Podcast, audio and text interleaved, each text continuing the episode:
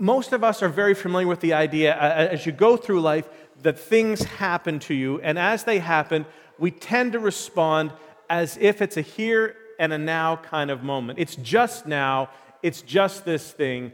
That happened at work, and it's just in that kind of a moment. And today, I wanted to, uh, to tell you the truth about the way the world works. You probably already know this, but sometimes we forget. And so we're going to do a couple of weeks of what we're calling glimpses. And glimpses, what we're going to, what we're going to be talking about is, is sensing the supernatural. So we, we normally live in, in, in a taste, touch, see, smell, hear kind of a world. That's the way we respond. We see that and we respond to it, and we, we, we're, we're content with that. That has been the scientific method, and we're, we're very familiar with this idea that we, we analyze, we observe, and we, we make conclusions. That is what we've been trained in. There was a, there was a time in life when, when that was the, the, the way that uh, everything seemed to come to us. And we call that age the modern age, where it became all about enlightenment and, and logic and, and rational thought. And we would, we would use our, our minds to simply analyze. And if we could analyze it, then we would define what is true and what is real and how those things come about. But as we normally do when we're people, we always travel, seems, from, from one extreme through the middle to another extreme. And, and the extreme that we have traveled through with the modernity is to, to sort of deny that there's something that is metaphysical, that it is beyond uh, sight. It is not, uh, it's not just explainable because of science. And there's moments that these come up, and we always seem to make those things exceptions. It's okay. You can't really describe love. And if you do describe love chemically, it's just really not all that nice. You go, that's not what I was experiencing, right? It's not just a matter of endorphins or adrenaline or something like that. There is something that happened. The way I perceive life is different than what it was before. And if you can remember back, maybe it's a long time ago for some of you, and maybe it's, maybe it's much more recent, that feeling of being Twitter pated. You know, when when the stomach kind of flip flops a little bit when, when she comes into the room, when he said that, did you see what he said to me? And we get those feelings, and it's more than just a person. It's, it's more than just nothing. There's something there, and there's something going on that's not immediately accessible. And we live in a world that is described as spiritual. And sometimes we think that it is, it is physical and or it is spiritual. And these things are very, very separate. They're, they're, they do not overlap. And I su- suggest to you that the reality is that we live in the physical and the spiritual at all times. We just don't always sense it. But that's when we come to the thing that I'd like to call a thin spot. A thin spot is when the veil or the line that seems to separate the physical from the spiritual becomes thin and we have a sense that there's something more there. Not completely rational, not completely scientific, can't quantify it. I can't tell you what percentage or what, it's just there. And, maybe you've had this moment when you've um, been at, at, at a church service. It's not every week by any means, but there was that one week when everything just seemed to come and the message was for you and God was speaking for you and your heart was changed and you said, Enough. I'm going to surrender.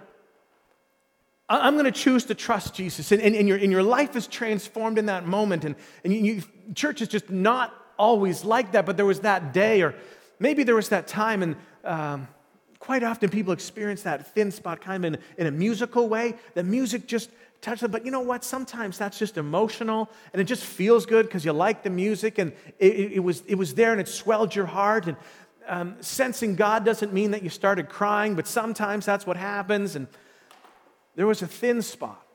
Or you, have been, you've been in a, in a moment where it, it, just seemed that everything aligned.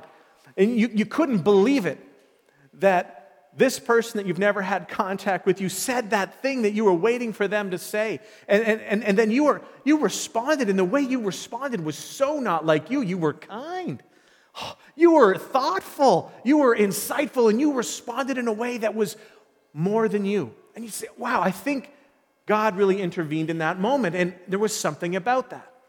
There are times that maybe you've been around where something not easily explainable happens. And I can tell you, there's times when I've been asked to pray for people who are sick, and you think, okay, well, I'm going to pray and I'm going to use my human words because that's the only kind I've got. And I'm going to try to say something that, that matters. And, and I'm going to ask that God would speak through me. And, and, and I'm going to and I'm going to pursue this and I'm going to pray in accordance with the will of God. And then something unexplainable happens.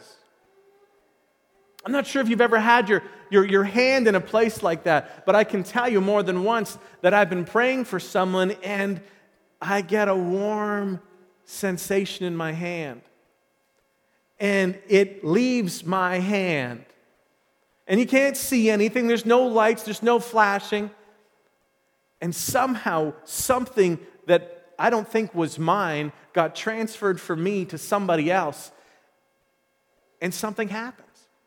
I've told you before about my experience when I was filled with the Holy Spirit. If you can remember that when I was at Bible school, there was a wave that came over me that was such a mix of uh, strong emotion, deep sense of love, but um, a vibration that came to my, my hands that spread throughout my body, and, and I was left shaking for hours.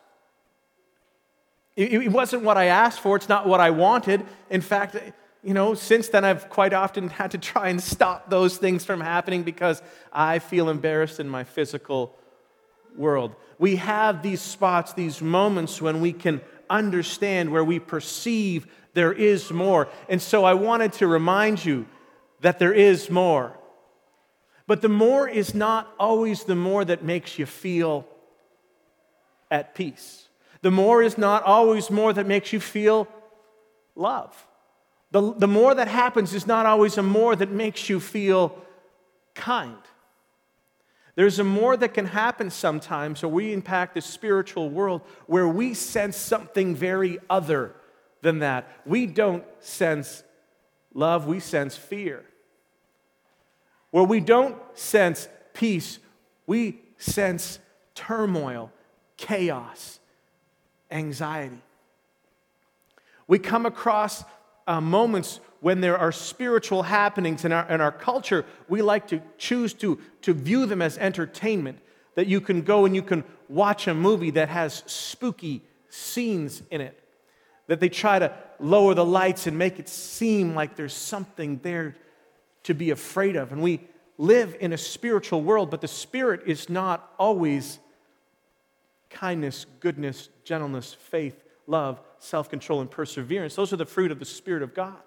But we get to a place sometimes where we get to experience another side of spirituality, where there is darkness, where there is fear, where there is oppression, where there is illness, where there is um, uh, anxiety. And so I wanted to take you to uh, Ephesians chapter 6, a very famous passage. I'm, I'm, sure many of you have heard that before. Ephesians chapter 6, starting at verse 10. Uh, you can follow along with me on the screens here. Finally, he's been talking for a while. This is Ephesians chapter 6. So there's Ephesians chapter 1, 2, 3, and 4, and 5 before this. So he's come to this place based on all these things that I've already been talking to you about what it's like to live in this world and, and how we interact with the Spirit and how the Spirit works in us.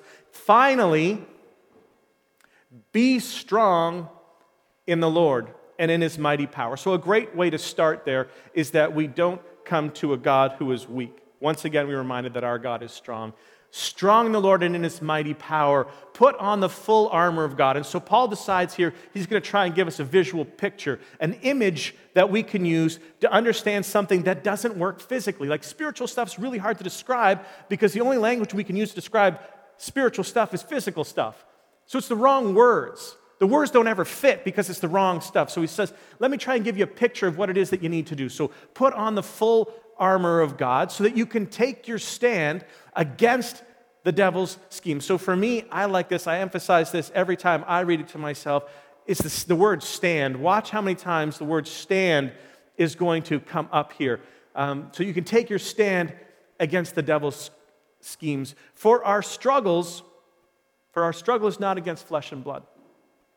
We have a way of viewing, again, everything as a physical kind of thing. When that guy is mean to you, we think of it always as that guy is mean to you. But there is something more that goes on in that. And I'm not saying you should watch out for a demon under everything. That's not it at all. But there is a spiritual battle that needs to be fought in a spiritual way. but we tend to respond to spiritual problems by trying to have a physical solution, and it doesn't work as well that way as well. So, in the, in next couple of months, we're, we're going to have another series where we're going to look at the weapons of um, the world. When we are, we were reminded and admonished that we don't fight with the weapons of the world, but with the weapons of the Spirit. What is, what is a spiritual weapon? How do we actually do that? What is it we're trying to achieve? So, we're going to talk about that uh, in a little bit. For our struggle is not against flesh and blood, but against the rulers, against the authorities, and against the powers of this dark world. That doesn't mean your political leaders. Okay? So when it describes the authorities there, we're not, we're not talking about the mayor or the, or the, the premier or, or the uh, prime minister. Those are not the things, these are spiritual levels of ownership in the different lands that we are in, against the powers of this dark world and against the spiritual forces of evil in the heavenly realms. And the heavenly realm sort of describes just the, the spiritual world that exists at the same time again, for the most part, we live as if it doesn't exist, yet it's always there. But then there are thin spots, and a thin spot shows up, and we can see more than we would at other times. Therefore, again, based on the fact that we have this issue, therefore, because we are at battle in a spiritual world, therefore, put on the full armor of God so that when the day of evil comes, when, not if, when the day of evil comes, you may be able to, again, stand your ground. And after you have done everything to stand. Now, the reason that the stand word means so much to me is that sometimes we get the idea that what we need to do is run forth and go out, right? I need to go find a bad spirit and I need to take care of the bad spirit. I got to go attack. I've got to go be aggressive. But our calling is to stand, it's to be found faithful, it's to be found obedient, not to be necessarily chasing down, but we are called to stand, to be firm, to be steadfast in this place. After, uh, therefore, you put on the full armor of God so that when that day of evil comes, you may be able to stand your ground. And after you have done everything, after everything has come, to stand. Stand firm then, with the belt of truth buckled around your waist, with the breastplate of righteousness in place, and with your feet fitted with the readiness that comes from the gospel of peace. The shield of faith has been one of the best images that for me I like to carry. When my knowledge of God is minimal, when my relationship with God has waned, my shield of faith changes size. That's the way I like to think of it. So when, when, when, when I'm in this situation and my, my, my distance from God is increased, I have a shield. It's always there, but the, the shield is less effective. It's less substantial. And as my faith grows, as my knowledge grows, as my, my trust grows, as my, my, my general relationship with God increases, this shield of faith increases in size. And so it's easier to block, it's less effort. You, we all know what it's like. There's, there's some things that, that are not a challenge for you and they're, they're easily blocked. There's other things that are more your challenge and they're more difficult to block. But the shield of faith is a beautiful picture that Paul gave us to, to, to describe what is going on, that we have something that we can move into place to impact the spiritual contact that we're going to have. In addition to all this, take up the shield of faith. I love the shield of faith with which you can extinguish the flaming arrows of the evil one. That is to say that there would be something that's coming at you. There's a temptation, there's a distraction. Oh, distraction's a big one. It's, it's not just a full on attack, right? It's just the inability to focus on where you are. These things just keep coming.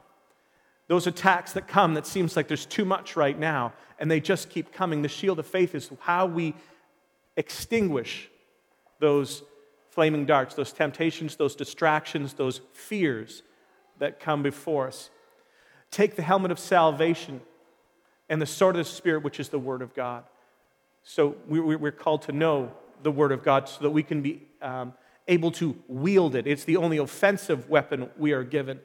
So we, we don't go chasing after evil. We are called to stand, to be ready, to be found faithful, to be steadfast in the conflict that we're going to have. But the sword of the Spirit is the way that we can battle back. And so if you don't know the Word of God, if that is something that is, is still unfamiliar to you, your ability to use your sword is limited. And so, what I'll find is that once you've learned to memorize some sort of scripture, that those verses, even if you memorize them when you're six years old, can come back.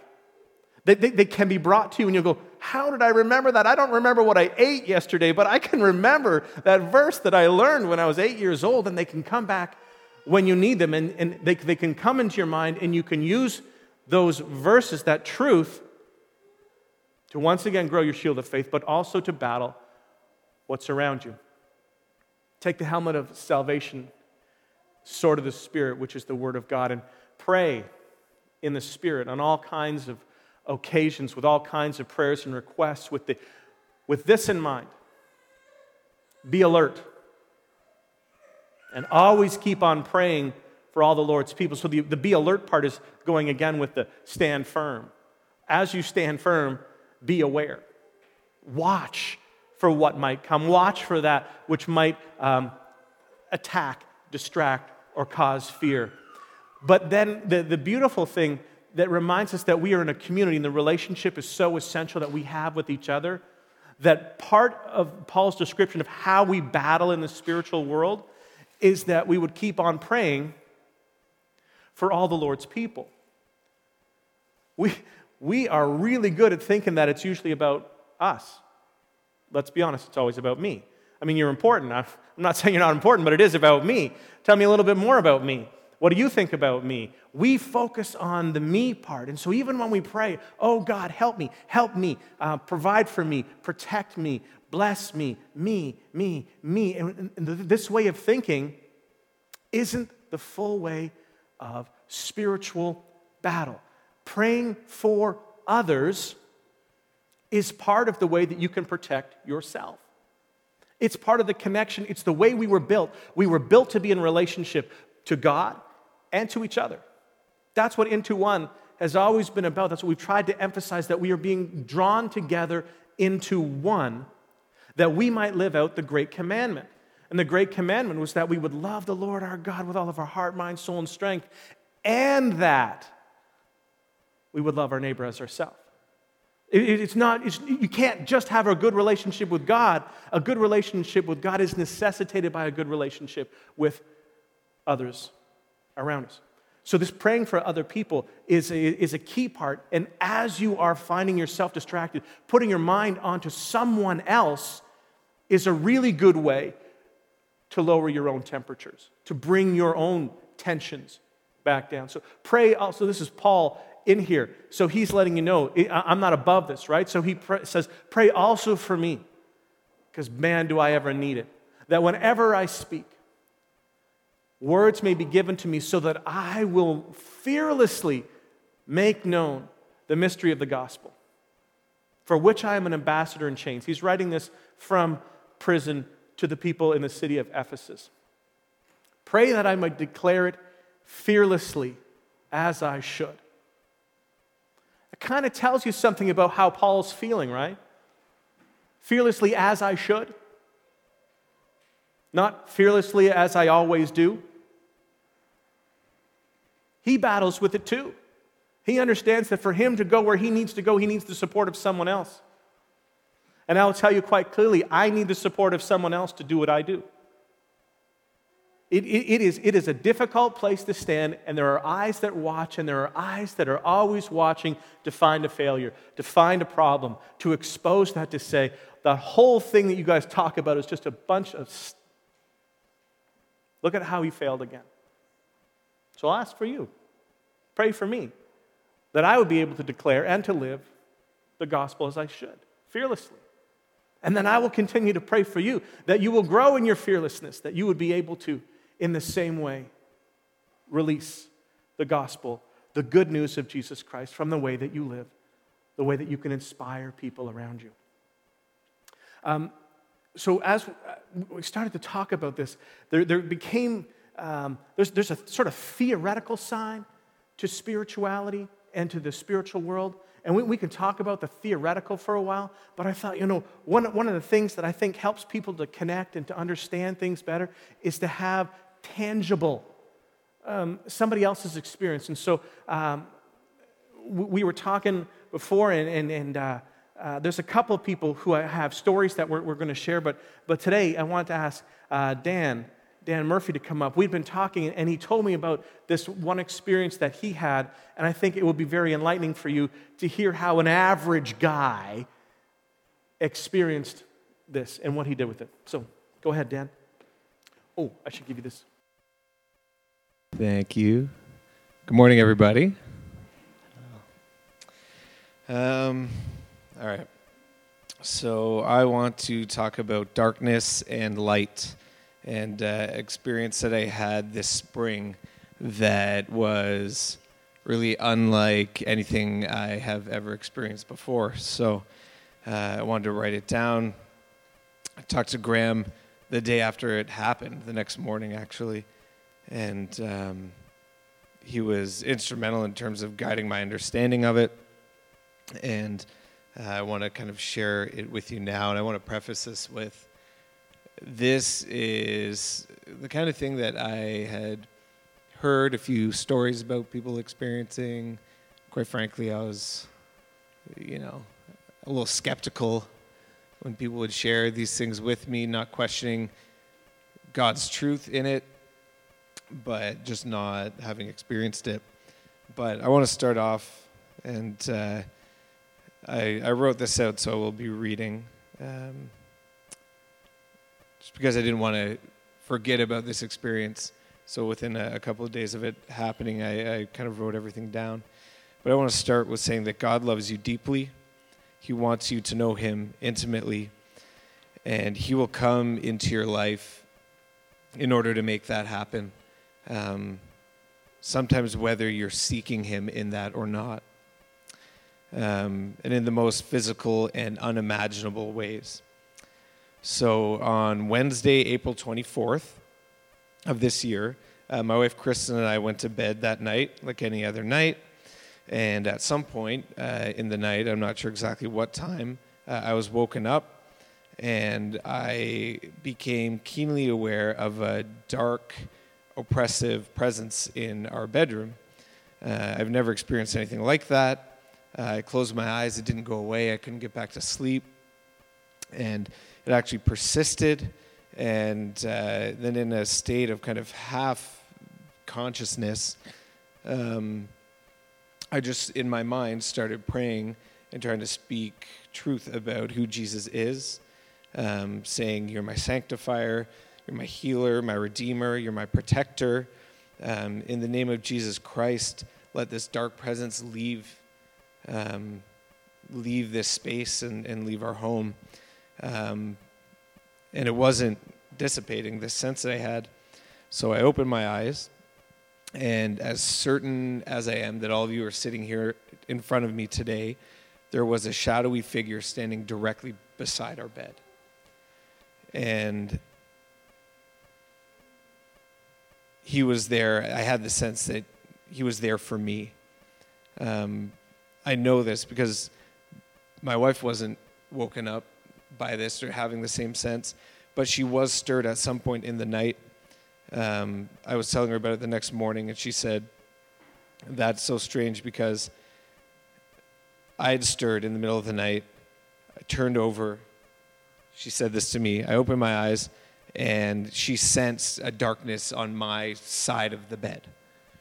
And that freaked me out even more because, as sure as I was that I had had this experience, I had someone that was in the room with me verifying this to me. Um, I didn't really know what to do with that, to be perfectly honest. Uh, so again, I had opened my eyes. I see this dark, shadowy figure. I close my eyes again, and I begin to feel overwhelmed. My chest was, my chest was tightening, uh, and I started speaking out loud the same truths that I had been going through in my head initially. Uh, and then I started to feel another presence. As I had my eyes closed, there was this like pinprick light uh, that started growing like in the back of my eyes. I could see it, and the brightness just started growing as I continued to speak these uh, these words, these truths. Um, it grew and grew and grew until it had this warmth, and I continued to speak Jesus' name. It grew even larger and brighter until it was really blinding and all encompassing around me. Um, and it cast out that dark presence from our home. After that, it took me a while to get back to sleep, but I got up the next morning. I told Kristen about it. Uh, I called Graham a few hours later as I was driving to work um, to talk about it as well. just because it was so just out of the realm of my experience. I had never been touched by um, the spiritual world in that way. And I can tell you, certainly before this, uh, I've been, I would have been skeptical and, and, have been skeptical about anybody that has really shared this kind of story. And I'm not sure why. Uh, maybe it's just because I had no reference point personally for this kind of thing. But um, if there was really ever any chance of me losing my faith in this lifetime, it disappeared that night. Um, I know beyond a shadow of a doubt that not only does God exist, but that Jesus is his son. He died for us on the cross, and he still protects us today. I believe that this dark presence had targeted me because I hadn't been listening to God's prompting in my life. I had not been sorting my priorities and arranging my life to focus uh, on my family and the ministry that God had called me to. And with our family growing, the stresses of a new baby, uh, starting a new job, I think that Satan saw that opportunity to gain a foothold. And the less I obeyed God's prompting in my life to scale back, to uh, eliminate certain things that were distractions, to say no to certain things or not right now, um, the more present that that darkness uh, started to become. And it finally tried to invade our home that night. And Jesus intervened. Um, and through that, I've learned that we just need to obey and listen.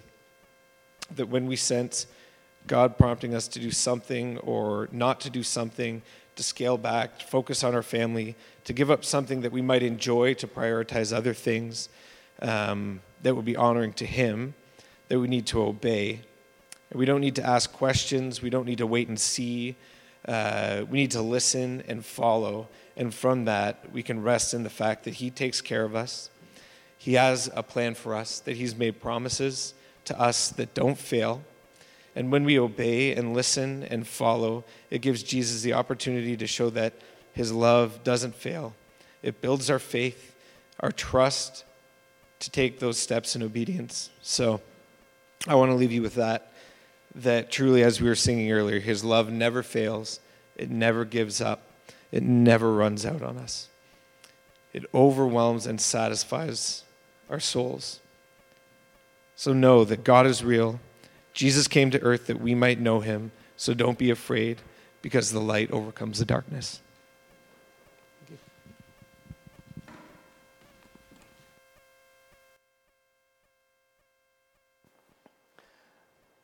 Stories like that, um, I don't know, they get my attention. I, I can assure you that when you experience the story, your ability to feel the story is different. And I'm sure that even as Dan was going to tell the story again, that there was a rise in emotion as the memory comes back. I asked him to write it down as soon as he could because one of the things that we have experienced with spiritual, whether it's positive or negative spiritual experiences, is that they fade and they fade incredibly quickly so that you will ask yourself later, did that ever happen?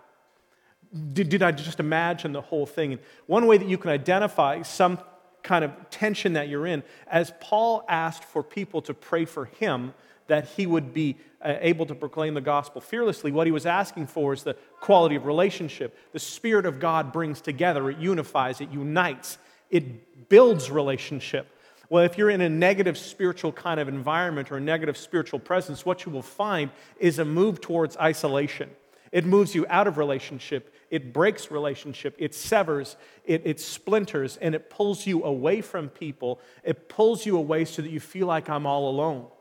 No one else is around me. I am fading out. That's the kind of experience that you get. You can use that as a way to try and identify. Spirit of God brings unity, brings together, builds relationship, brings community the spirit of Antichrist, the spirit of darkness, will break apart relationship. It will separate and make you feel like they're not there, even if they are. Even when you're lying beside someone, you can sort of sense that I am the only one in this room.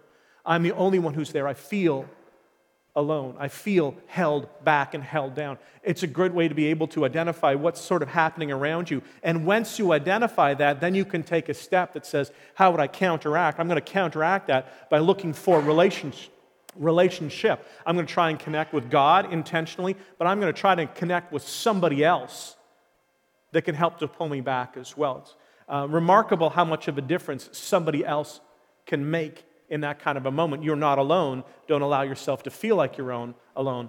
Now, when we describe this, there's quite often so much that happens out of our vision, behind the scenes, we can't identify it. So I found this, this video, and it's, a, it's poor quality. I'm going to just tell you that in advance, and so I'm going to apologize for that. But I have never ceased to watch this and not be moved by it. I think it's a description of what goes on, and maybe you'll see part of your life in it. I know I see part of my life in it. It's not the whole story, but it's certainly part of the story. It's a, vis- a, a, a dramatization. It's, it's um, well, why don't you just watch it and then you can see it? Phil, you can see yourself in part of that story, and it's just a dramatization. It's not completely accurate, I'm sure, in every way, but every single time.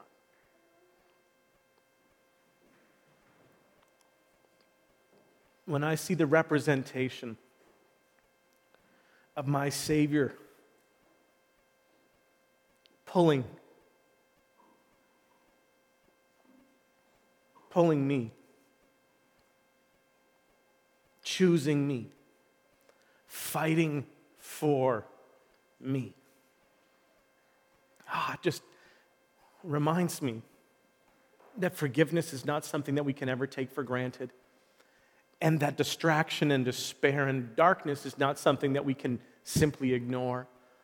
That there's something there that is not just physical, it is not just observable in a taste, touch, smell, sight, sound kind of way. There is more to this world. And um, as we get ready to depart today, I, I didn't want to leave you in, in, a, in a down place. I wanted to do exactly what, what Dan so masterfully did at the end. He, he told you a story and he made sure that he, he, he um, surrounded it with truth so that we don't get left in a place of despair and fear and worry, but we are refocused on truth and the truth of Jesus Christ. And so I wanted to take another passage from Ephesians that Paul is using to, uh, to describe what's going on in the world. And this reveals a little bit about Jesus. So it's in Ephesians chapter 1. For this reason, and he's gone on again about what happened and who Jesus is. For this reason, ever since I heard about you, he's talking to the people in Ephesus um, about your faith in the Lord Jesus and your love for all of God's people. I have not stopped giving thanks for you, remembering you in my prayers. Again, there's this idea of relationship and coming together. And one of the most powerful ways to deal with darkness is to be filled with gratefulness. Gratefulness is one of the ways that we say no to despair. I keep asking the God of our Lord Jesus Christ, the glorious Father, that He may give you the spirit of wisdom and revelation so that you might know Him better. That is our goal. That is what the shield of faith looks like. It's knowing God better. The better you know Him, the larger your faith can be, the easier it is to withstand the temptations and distractions that come up. And He says that I pray that the eyes of your heart may be enlightened in order that you may know the hope to which He has called you, the riches of His glorious inheritance in his holy people and his incomparably great power for us who believe. And that power is the same as the mighty strength that he exerted when he raised Christ from the dead and seated him at the right hand in the heavenly realms, far above all rule and authority, power and dominion, that every name that is invoked, and only not only in the present age, but also in the age to come. And then God placed all things under his feet and appointed him to be the head over everything for the church, which is his body, the fullness of him who fills everything in every way. That is very conclusive. That is very overarching. That is very all encompassing. This is the God that we serve. This is his son Jesus who has been given that position, that place, and that power. This is who we are in association with. This is our relationship. This is the God that we serve. And so we can experience darkness, but we need not be overwhelmed by it. And we, uh, the, the vis- that visual representation of Christ fighting and defeating those things reminds us that nothing holds him back. Incomparably great power. Incomparably great power the same power that he used to raise Christ from the dead is available to you as well. You do not stand alone. You need not stand afraid. And you need not keep this to yourself. There is something that we know that there's a, there's a spiritual awakening that's happening again in our culture, and the awakening is an openness to spiritual things, maybe not to the way that they heard about it, maybe not to what somebody else described. And, but if you look at the, the programs that are getting made, the movies that are being made, there is an openness to spirituality. Someone needs to tell people, once again, that our faith is not simply logical and rational, that there is a spiritual component that is supernatural, beyond the natural that our God intervenes and He transforms and He releases. And we are not scared of the spiritual. We welcome it. This is the world that we were called to be in. So, for you, may you feel that freedom. May you be reminded again that your God, the creator of the universe, has drawn you, pulled you into relationship and he's asking for more of you, but he's looking to draw you into relationship with other people as well, that you might also have an impact on them and not simply wait for them to have an impact on you. There is no point at which you are so junior that you can't have a positive impact on someone, no matter how senior they are in this plan. It doesn't matter if you're 15 minutes into the walk or 55 years into the walk, we all have the ability to impact others for good and for bad. So I would encourage you to be about that. Use what you've been given to bless somebody else, whether they attend this church or another church, or whether they have no interest in church whatsoever.